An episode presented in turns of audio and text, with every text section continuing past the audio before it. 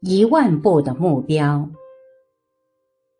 以前，我对每天走的步数、心率、睡眠周期等毫不在乎，这些信息似乎也不怎么重要。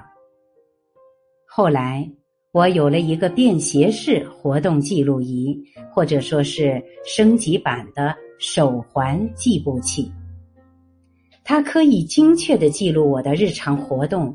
把琐碎的细节串成一条生活线，通过将细节编织在一起，它将单调的日常活动变成使人上进的记分板。有一天，我的手环嗡嗡嗡的震动，屏幕亮了，那是在告诉我我已经达到一万步的目标。我被这种游戏化的记录方式所吸引，开始管理自己的日常生活。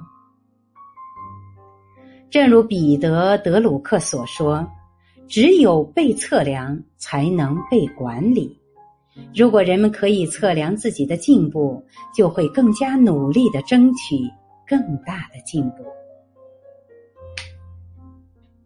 我是主播零点，欢迎关注。谢谢您的收听。